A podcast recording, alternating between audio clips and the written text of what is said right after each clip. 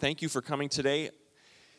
This is a not only do we have extra stuff in our service today, our, our sermon series over the next few weeks is a little bit different. If you don't know, we have been a church for three years. We have been renting space from this Methodist church. They meet before us. If you come a little bit early, you'll see them. You know, they've got their treats and they have their little meal together after service. And for our son, that's like his favorite part of church. That gets him there bright and early. Like he's first in line for the Methodist potluck dinner over there. And um, but they have been great hosts for us. But we we are a growing church, and we feel God leading us to buy a building to have a permanent location for us. We just think that's going to open so many doors to reach the community, so many doors to have different ministry options when we can have programs and ministries at the church where we can offer student ministries maybe on a different night or multiple services as our as our church grows. We certainly see it in the kids room most Sundays that they are outgrowing that room. So we need some other options. So, over the next few weeks we are we are kind of in our capital campaign which we are calling Welcome Home. And this is a campaign for people of Homestead Church to commit to raise money over the next two years to buy our building, to buy the building that we want. So I got to make this disclaimer right away. You may have been invited from a friend, or this is your first time here, and you're like, great. I showed up to church on Money Day, on the day where they're asking for money. Why are maybe you're thinking, maybe you haven't gone to church in years because you're thinking, I never want to go to church because they're always asking for my money. And you picked today of all days to start coming to church. So I mentioned this last week as we kicked off the series, and I'm going to mention it again because I fully believe this. The first, the, what we want for you, if you're just visiting today, we want you to feel like a part of the family. We think we have a great community of people here. We want you to feel like you belong and that you're supported and that you're making, building relationships and making friends and growing in your faith. And we're going to feel that way if you never ever give a dime to this church, right? You are welcome in this family. It is not contingent on any sort of giving. So we want you to we want you to be a part of the family. We want you to open your heart up to faith in Jesus Christ if you've never done that. That's our goal and mission as a church that you would feel like you belong and that we would point you to Jesus, and that's it. So, if at any point today in today's message or over the next couple of weeks you're feeling that, oh, they're just trying to get my money, you know, that's, I just want to encourage you, that's not the case. We want you to feel like you're a part of the family, and we want you to open up your heart to faith in Jesus Christ. Um, just a quick reminder for those of you who have heard this if you want specific information about the campaign, we're going to show a little bit. We're going to show our campaign video today and a little bit of information. But we've been having meetings at our house, and do anyone know what those meetings are called? Pi meetings, because they are 3.14 hours long. No, that's not. That's not why we call them pi meetings. They stand a little math, little math humor, because I'm just so smart like that. Don't ask me to do any more digits after 3.14. I don't got them. Um, PI stands for Pastors Information Exchange, where you can come just hear more details about the project, the business plan, what building specifically, all the details about that. And also, we have Pi available. So that uh, there is one tonight at 7 at the Kerr House. So if you want to know how to get to the Kerr House, come talk to us after. It's not far away. We're right here in Farmington. There will be info at the table back there to sign up, just so we know you're coming, so we have the appropriate amount of pie. Um, I think you were, were you handed some things as you came in today? You should have gotten a couple of things. Um, one of them is a prayer calendar. And anyone got one that I can take a look at real quick? I'll give it. I'll give it right back. This is me being prepared. 14 days of prayer. Um, the biggest thing we want to do as we as we're in this campaign is to have each of us pray. This is going to be a thing about prayer. This campaign is going to happen as we seek God, uh, individually, as families, and as a church. So we have 14 days of prayer um, and it starts tomorrow. So, what you have here is just a little theme and a verse for each day where you can just take a minute and pray about this. Um, we would invite you to do that. Read a verse, say a prayer. It doesn't have to be a long, drawn out thing, but we're encouraging our church to spend some time praying for this campaign. I have two goals. One is that we would get a building. That's obviously a goal in a campaign. But the second is our church, if our church could grow in this idea of we're, we're seeking God, we're praying and we're, we're learning to hear his voice and obey him, man, that's the goal. That's the goal for any church. That's the goal for any follower of Jesus. So I encourage you to do that over the next 14 days starting tomorrow. Um, we'll talk more about that. And then on social media, if you follow Homestead Community Church on Facebook and Instagram, um, we'll have uh, we'll have the theme, the verse, and the what we're praying for each day. And also, Facebook's a great way to just keep in touch with up to date information as well. Um, and you also got a. Uh, I can give this back because we want the autos to pray. We don't want to hold you back from praying. You also got a commitment card.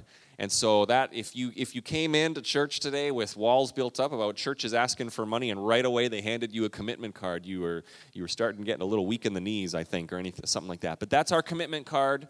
And what we're going to do, what we're asking you to do is just pray. Just pray and see if God would would say, you know what, I think you could support this campaign. We have had leadership meetings, um, and we've had a team of leaders that are, are leading this campaign and we have ha- already collected commitments from them, and it's just been a great response. And we're going to share more about that in the next uh, in the next couple of weeks. But I would, I'm inviting the church to participate. I would love for 100% participation in this regard. Just simply pray about it. Say, God, is there something you'd have us do? And that's when we trust God and we allow Him to be generous through us. So, that commitment card, you can just take that and pray about that. And then in two weeks, two Sundays from today, is Commitment Sunday, where we are going to have a moment where we are turning these in if you want to participate in this campaign. And we're going to have the kids join us in two weeks. Right now, oh, by the way, kids, um, not that your kids, the kids up there, they're getting little piggy banks today and their own little commitment cards. So again, we're not trying to nickel and dime your family and get money however we can. What we want is for your family to participate in this. And what we want is for kids as at a young age, as was the case with Christy and I, and a lot of the kids in this church, we want them to learn early on what it means to be stewards of God's resources, to trust God in their finances, to be obedient, to tithe and to give, and to be obedient in that way. So that's, we want them to have kind of this sense of ownership, even at that young age, over this project. A sense of ownership where, as they grow up in this church, in our building, they can say, "Hey, I was. I remember that little red piggy bank. I was a part of that. I was a part of buying this building, renovating this building." So you are going to get um, a, a, piggy bank and a letter of just explaining what we're doing, and a commitment card um, as you pick up your kids today. Um, I recognize, we talked about this last week, I recognize that there are kind of roadblocks in our life, and I've experienced this in my life. People are resistant to this, to the idea of giving to a church or being generous with our resources in a church setting. And um, some, it's because of just bad church experience in the past. You've just had churches misuse finances, you've had churches where it was all about the money. But I don't think that's the biggest reason. I think the biggest reason, and we talked about this, is fear. We have fear in regards to money. We have fear like, what if I need it? I don't want to be generous with my resources. What if I need it? What if the economy turns? What if something happens? What if there's a, a medical bill that we don't know about? So I got to just hold on tight to my resources. Because what if, what if in two years or three years or five years? And that's that fear that causes us to just kind of grip tight of everything. And what we want to do in this series is look in the Word of God and realize that God wants us to release that fear. It's a trust thing with God. He wants to rid our lives of fear and to trust Him and to bring Him into our finances, to bring Him into every area of our life. He wants to use us to be generous to others, to the work of His kingdom, and we have nothing to fear when we do this, right? Because He promises, if you read through the scriptures, He promises to provide for us. So we've been asking God to stretch us, Christy and I, in our generosity one of the things we've been learning as leaders as we've been going through this campaign there's there's giving with your head. Like what i think about this what can i afford? What could i like put in the monthly budget? Um, there's giving of out of our hand. Like what have we got? Is there something that we could sacrifice to give to this? But what we're really wanting to stretch us in is not the head giving not the hand giving but the heart giving where we say god i think you're you're stretching me, you're challenging me to, to do this, a step of faith. Christy and I have had that experience over the last few months, and we're going to share about that next week. Head, hand, and heart, those are areas of giving that we want to encourage you to grow in, but it's a fear thing that comes into each of those. And last week I wrapped up the message from reading from Second Corinthians that everyone should decide, maybe if you were here you knew this, everyone should decide what they're going to give and do, do so joyfully. Don't do it reluctantly. Don't do it out of guilt or fear or compulsion or something a, a, a guilt trip that the pastor's sending you on. None of that. Just decide what you're going to give and give because God loves a cheerful giver. And that's in Second Corinthians. You know, there's verses in chapter 8 and 9. If you want to turn there, that's where we're going to be in just a little bit. We're going to look more at those verses, what God's idea of being generous and his ability to provide for us and how he wants us to live in that regard. But first, we have a couple of things. We're going to show our campaign video, and then Jeff and Megan Merricks are going to come up after that and just share a quick testimony. Can we welcome Jeff and Megan Merricks to the stage?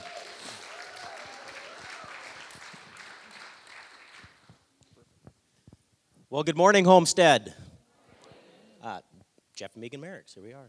Uh, Pastor Jeff just wanted us to share why we love our homestead. And, uh, and as you look at it, you've all throughout this morning, you've heard family, you've heard community, you've heard um, togetherness, and it, and that's what that's what Homestead is about, and that's what we love about. it. We love all the people that we have in here. Um, just the uh, the uh, pastor uh, Stephen talked about all the announcements. We had the kids church, we had mom's group, we have the family nights, and all you, you heard all the woohoos, right? So we're getting we're getting fed every night. Um, but it's the people. It's about being part of here. And a quick example about this I told a couple people here this morning that I was coming up to, to speak. And then the comment back to them was, well, now it makes sense why you're dressed up like an Easter egg. Megan must have wanted you to be presentable. So, I mean, that's our church, right? That's our church. And for me, um, you know, coming here, we've been here pretty much since the beginning. Um, it has just really strengthened my faith, challenged my faith, had me do things like this that I would never uh, imagine myself doing. So it's just been great for me to, for my own personal growth, and I just love seeing the church as a whole growing in their faith too. We just also wanted to take a moment just to kind of talk about stewardship, talk about uh, where we where we're at today and and where we came from. Um, for me personally, it started out, my, my parents were divorced when I was at an early, early age, I think three, and then I would go down, my dad lived in Illinois, and I would go learn from him. He was a, a strong Christian, and I just remember him planting the seeds of, of tithing. Um, and I watched that. He worked for Caterpillar and was, uh, uh, they went on strike for, for years. And I remember him getting a $100 strike check for going to do the strike thing, whatever that means. Um, but they would write a $10 check and they were on assistance and everything else, but they were faithful in giving. And I just watched that bless, be blessed by that. Fast forward 20 plus years later, um, I'm, a, I'm a father, I'm a, I'm a husband, I got, I got a two year old or one and a half year old, whatever, how old Emma was, and then one in the oven. And, um, and throughout that time, you know, I really didn't, we really didn't tithe, didn't do anything like that, but, but that was the moment um, at, our, at, at our, one of our churches, we started tithing. Megan and I just started, hey, we should go do this, felt being led, and we did that. Well, then, of course, after we felt super good, do, starting that whole process, the pastor came up and said, hey, we're going to do a building campaign. We want more money. Um, but that was, that was a time where we sat down and looked and said, hey, um, God's leading us. And that was really the turning point, point in our lives. Um, for, for faithfully giving because we got to see God uh, have us do more with less. Um, I got a, a, different job. Megan was able to uh, uh, quit her job, and um, it just worked out well for us. And I just have uh, one short story of showing, you know, God's faithfulness and that He is always watching over us. So when on Jeff's first deployment, the kids were four and six, and so um, so then uh, we had a, friend who had put on a garage sale and she had raised a bunch of money. It was a large garage sale and handed us an envelope of cash. And I thought, you know, I just, I felt bad taking the money. You know, we were kind of doing okay and things like that, but we ended up taking the money and um, wanted to make sure that I did something good with it. And I guess at the end of the day, I decided that was going to be babysitting money because anybody who is single parenting for 16 months, you need a lot of extra babysitters and a lot of extra help. So at the end of that, um, the money, you know, it was just cash in an envelope that I used to pay for babysitters every time we needed that, and it ended up being the exact amount I spent the last dollar the week that before he came home. So just uh, yeah, just that um, God's faithfulness and even little things like that um, of babysitting money that He is always watching over us, always um, protecting us, and always being faithful. So, thank you. Thanks, guys. That was great. And this is the thing as we're talking stewardship and generosity it is I, as a pastor i want more people in our church to just experience god coming through christy and i are going to share our story next sunday where we just time and time again we felt like god was saying trust me here and then he comes through and trust me here make this sacrifice, take this step, and then he comes through. And I just, I, that's what I want for the people of this church. That's what I want with that level of trust and just to see God do that. So if you have a Bible, we're going to go through uh, the rest of this sermon pretty quick. We got a few minutes left um, this morning. Um, 2 Corinthians chapter 8 and 9, we're going to kind of be in there a little bit. Um, we'll start in chapter 8. Now, this is written by the Apostle Paul, and the, later on in chapter 9 is the verses we read last week. God loves a cheerful giver. Decide what you're going to give and then do so with, with joyful hearts. God loves a cheerful giver. But Paul talks a lot more about generosity and stewardship. He is challenging. So, this letter would have been written to a group of new believers in the first century. Um, a new church, if you will, was, was planted in Corinth. So, he is writing this letter to encourage the believers in this rather prominent, well known, populated city in that day and age, Corinth. And he is encouraging them to grow in all areas. And if you read through it, you'll see him saying, He's encouraging them. You've been, you've been leading the way in this, you've been leading the way in faith, in devotion, in, the, in godliness, in righteousness. I want you to lead the way in generosity because it's all the same God. It's all honoring to God. And so I want to read in chapter 8, verse 14 and 15, and it says this 2 Corinthians 8, chapter, uh, chapter 8, verse 14. The words will be up on the screen. At the present time, your plenty will supply what they need, so that in turn their plenty will supply what you need. The goal is equality. As it is written, the one who gathered much did not have too much, and the one who gathered little did not have too little. So I read those words, and I know in this part of the world, in the United States of America, you hear some of those words, and you're like, what? Wait a minute. Equality the goal is equality and we're going to give to them and that everyone has the same right? You're like your sean hannity senses are like tingling right now. No this is america. We don't believe in that right? Usa um, this is not a national economics policy that paul is laying out here right? Paul is simply just saying as god's people here's how it's going to work. There's going to be a time when you have plenty and someone's in need so your plenty can supply what they need. And there's going to come a time where the roles are reversed and you are in need, and the family of God is going to be there to supply what you need. This is how it works. And then he reads these words. Um, you know, what we see in these verses is this when others are in need, we're there to help. When others are in need, we're there to help. And we don't hold on to our resources and say, well, if I only had more, then I could help. When others are in need, we're there to help. We are there for each other. Just take a look at the message translation, what it says in the message translation of those same verses. Back when I had nothing, you made me feel like I was something. That's why I'm with you, boo, to this day, no frontin', even when the skies were gray. Actually, I think that's a mistake. Sorry. I think that's that's not the message translation. That's that's I'll Be There for You by Method Man featuring featuring Mary J. Blige. So um, but something in those verses I wanted to highlight. Sorry, I couldn't resist. Uh, I, want, I want to highlight one thing, and the real reason I'm pointing those verses out to you in 14 and 15. When you read verse 15, it says this, as it is written. And here's a thing about studying the Bible. If you're ever reading through something, especially in the New Testament, and it says, as it was written, or you've heard it said, or you've seen it written, what they're doing is they're quoting the Old Testament. They're quoting the Old Testament law, the Jewish law. So in verse 15, when it says, as, it, as it is written, the one who gathered much did not have too much, and the one who gathered little did not have too too little. This is Paul quoting the Old Testament. And so if you're ever reading something and you see that, it helps you understand what they're talking about. And in your Bible, it probably will have a little letter, like in mine, it says the letter B. And at the bottom, I see letter B is Exodus 16, 18. So you find out, oh, Paul is quoting Exodus 16 and 18. So if you're interested in finding out more about what Paul is talking about, then you flip back to Exodus 16 and 8, 16, verse 18. And in Exodus 16 is the story, and this helps kind of bring this whole verse to life because in Exodus chapter 16, this is where Moses and the Israelites have just recently escaped Egypt. They were slaves in Egypt. God has delivered them from Egypt, and now they're wandering in the desert.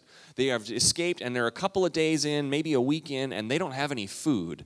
And they start complaining, as we all would. Why did we get delivered from Egypt? God, if you're with us, we don't have any food. Where are we going to get food? And so, if you know the story, you know that God says, okay, I'll supply food for you. I'm going to supply food for you in a way you can't even imagine. And there's what's called manna and quail. Have you ever heard? You've probably heard maybe heard the term manna and quail. And God says, okay, every morning in the morning, you're going to wake up and there's going to be like these little flaky things on the ground, and you're going to be able to make bread, and that's going to be manna. And every morning, there's going to be flocks of birds, quail, that come in, and you're going to be able to kill those and have meat. So, in case you're gluten free, you can have the meat option. Um, he was very he was sensitive to those things back then. Um, and so, but it, the the stipulation was this: here's what I want you to do. Every morning you're going to wake up and there's going to be food provided. And I want you to gather as much as you need for that day. You take what you're going to need for that day. Don't go all crazy like at a buffet and think, I got to save up for the whole week, because what's going to happen is tomorrow I'm going to provide for you again the food for you need that day. It's where we get the idea of daily bread. Give us this day our daily bread. You've heard that. God is teaching them because He knew that in Egypt, in Egypt, what they learned was you had to build storehouses, store up as much as you could, get more, get more, fill up storehouses, build another barn, fill up another barn. This is what they had. And this is what the lesson they learned. If you can get more, in Egypt, they learned this lesson because they saw it from the Egyptians. If you can get more food, more power, more influence, more status, whatever it is, even if you have to abuse people, you do what you can to get more so that you are provided for and you are provided for for years to come. God wants to take that old thinking and teach them, I want you to trust me every day. I want you to trust me every day. So, what the Israelites did the first day, they see all the bread, flaky things on the ground and all the birds, and a ton of them just go out there and gather as much as they want. Because if you're hungry, you're thinking, I got to save up, because what if it doesn't happen tomorrow? What if it doesn't happen tomorrow? So we got to have stuff saved up. But the next day they woke up and everything that they had stored up was rotten. It was like God was just reinforcing this. I don't want you to do that. I want you to trust me for your daily bread every day. This is what God was teaching them daily bread. You be devoted, you be generous, and you be faithful, and I, God, will provide for you every day what you need for that day. Man, that is hard to do, right?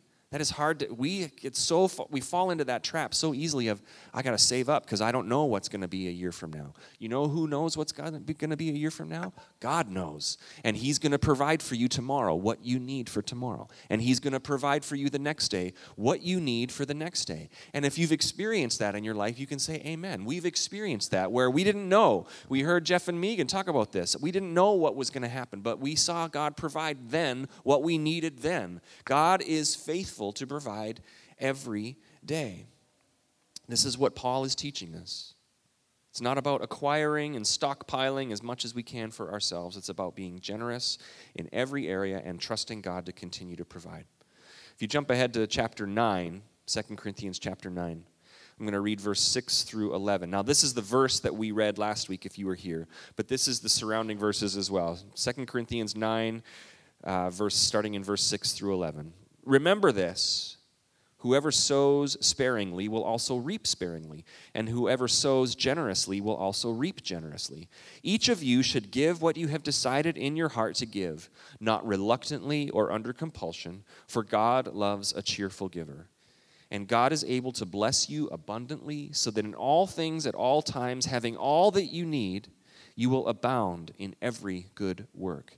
As it is written, here's another as it is written. Paul is now quoting Psalm 112, verse 9. As it is written, they have freely scattered their gifts to the poor, their righteousness endures forever. Verse 10 Now he who supplies seed to the sower and bread for food will also supply and increase your store of seed and will enlarge the harvest of your righteousness. You will be enriched in every way so that you can be generous on every occasion, and that through us your generosity will result in thanksgiving to God. Those are great verses. I love those verses. So that you will be enriched, so that you can continue to be generous. And so that through all of these things, thanks will be given to God. I love that. I love that God chooses to use us to do all these things so that He can bring glory to Himself and that people's needs can be met and those who are poor can have their needs met. And I love that. But I have a couple of thoughts on those passages in the few minutes we have left. The first is this we talked about this a bit last week. God's economy doesn't look like our economy. God says, I want you to not worry about yourself and store up, but I want you to be generous and allow the flow of resources to come from God and to go out to those who need it. This is God's economy. But also, what we see in these verses, this is right in here, if we read it, that He blesses those who are generous. He blesses those who are generous. We see that to those who are generous and sow much seed, who sow their resources into other people, that God supplies for them. But more than that, and this is the part I get a little leery about even preaching because we've heard it misused so often. More than that, he says he does so with increase. That he's going to increase the resources for those who do that. Look again at verse 10. It says that you will, um, it says that he will increase your store. Actually, throw up verse 10. Do you have that up there, Charlie? The next slide. Now, he who supplies seed to the sower and bread for your food will also supply and increase your store of seed and will enlarge the harvest of your righteousness. You will be enriched in every way. This gets abused so often, right? This just gets misused because then we start thinking, well, if I give at church, then I'm going to be rich. So this is the quickest way for me to get a retirement plan is to put something in the offering, right? And we've certainly heard it abused from the pulpit. If you would give in the offering, then God's going to do all these things. And then it's just led to then the pastors living lavishly and having all this rich uh, all these riches. If you ever hear me preach at this church, something like if you want God to answer your prayer, you just got to give in the offering more I want you to take your offering and come up to the front and punch me in the face, okay?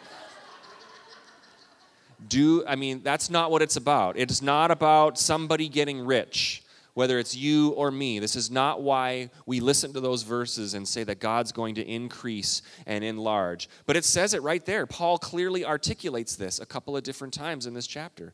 If we are faithful, if we are good stewards of the resources that he's given us, he will trust us to be stewards of more resources. Why wouldn't God do that? God is simply saying, I've got all these needs around the world, and here's my people that I'm calling to go all over the world, Farmington and all over the world, to meet those needs, to preach the gospel. He's got all these things. So he's going to look at the people who say, who are saying, God, what you give me, I'm going to be good stewards. He's going to say, okay, well, I can use them. I can use them. I'm going to give more resources there. If you were the owner of a company and there was one worker who was doing far and above everything else, you would say, of course, I'm going to give them more resources. Look at what they're doing with it. They're multiplying it, it's going to good things. So if you're here today, and I said this last week, if you're here today and you're saying, uh uh-uh, uh, I don't, I'm not doing that. I don't, if you're still in the luck, reluctant, um, gritting your teeth, maybe God, I'll give you something. God's going to say, That's fine. You keep your money. I'm going to use somebody else. And this is what He invites us to be a part of. He's going to give us increase so that our righteousness and generosity can increase, so that all praise and thanksgiving can go to Him. There's another thought from those verses that when we're generous, we see it in there, it aligns our life, it aligns our heart with God's agenda. No more of this, you know, American dream, me first, I'm going to make myself rich agenda. It aligns our lives with God's agenda. And what is His agenda? It's caring for the poor.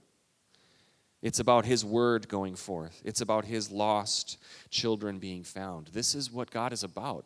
And in our world today, those initiatives take money.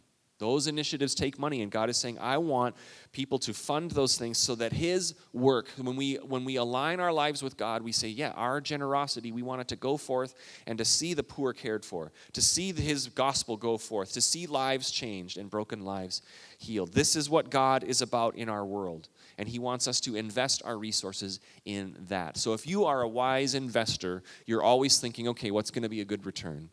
I'm not going to invest in this because I don't think that that's going to be a good return on my investment. When you invest in kingdom work, what better return on your investment is that? Kingdom, eternal returns. I promise you, you will not regret it. Now, some of you might still be just like, oh, he's just talking about money so much. And I get that. And you have a good reason to think that, I'm sure. I don't know your story. I don't know why you think that, but I'm sure you've had experiences that lead you to believe that. But what I'm preaching today isn't scandalous, right? It's not like I'm not asking you to, to come make me rich, or we're not doing name it, claim it, anything like that. But wouldn't you want to live like that where you could say, God, you're using me, and I see the resources you're giving me bearing fruit. I see this need met. Because of what you've given me i've now given out. I got to be a part of that. In this building campaign when we see people coming to faith in jesus when we see teenagers having a support system around them and, and giving their life to jesus and having hope instilled in their life in that tool that we want to buy in that building we want to buy you can say yeah look at the return on the investment. Look at what i got to be a part of that's a wise investment. That's an eternal return. Who wouldn't want to live like that? I want to live like that where I see God increasing the resources I have so that I can increase the generosity that I have. We have people in our church who live that way. We have people in our church who God has used to give very large amounts of money to needs around the world, and they just simply see God increase their resources and their generosity increases. I want to live like that. I want to live like that. So, as we wrap up today, how does how do you do this? What does that look like? Practically speaking, how do you start? How much? All these things. And real quick, there are a couple quick giving principles that we see taught in the Old Testament. And one is the principle of the first. And what that means is in the Old Testament, God would say, okay, if you're a rancher, the first animal, the first livestock that you have, I want you to give that as a sacrifice. And that's your way of saying, the first thing that we have, I give to God as a sign of saying, I trust Him to provide the rest. If you were a farmer and you had a harvest, you would take the first fruits of the harvest and you would give that to God as a way of saying, I trust that you're going to provide the rest. There's something about doing it first that God lays out because it simply says, I trust you. So, I, one way to do this, practically speaking, is to get away from that reaction giving, seeing what you have at the end. If you want to be generous and you're, and you're saying, well, as soon as I have enough of a surplus, then I'm going to be generous. As soon as I have enough left over at the end of the month, then I'm going to be generous. That's never going to happen. And it's always based on me first and fearful giving.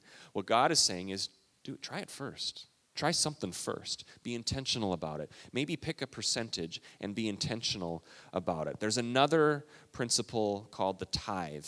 And Jeff and Megan were talking about that. And maybe you've heard that, maybe you don't. But tithe simply means 10%. And what we see in Scripture in the Old Testament is God kind of gives that percentage of people to people and says, "Why don't you give 10%?" And so that's what we that's what we practice, Christian. That's what people in our church practice. Right off the top, every month we give 10% back to the church. And we see that. And what I'm saying is this I, if you're here and you're thinking 10% i can't i can't start there. What i'm saying is maybe just start start with something but be intentional about it. There's something about that number that god has decided is appropriate but maybe that's way outside your comfort zone right now. So i want to encourage you with a couple of things. If that's way outside your comfort zone first just start. Just start with something. If you want to live a life of generosity just start with something. Be intentional and say maybe it's 1% 5% you know, whatever it is. But just start, be intentional. Do that first, and then see what God does in your heart. See what God does in your faith. Um, but switch from that reaction giving to surplus giving. You know, if you have a, a goal with fitness or in your career or in your family. I mean, you have all these big goals, you're saving up for something. Well, you got to start somewhere, right? You have to kind of set these benchmarks and say, well, I'm going to start here, and then we're going to grow from there. I encourage you to do that. For Christy and I, tithing was something we were taught as kids. And so it's not been a stretch for us to do that. So what we're having God do now is challenge us okay, what can you do now? How can we increase that? But here's the thing about giving in your comfort zone. Um, when was the last time something really awesome happened in your comfort zone. Think about that in life. When was the last time something that you were just in your comfort zone and something super awesome happened? My daughter, for her graduation, wants to go skydiving. So I, of course, am the only one in the, in the family who's volunteered to go with her. So that's happening in three weeks.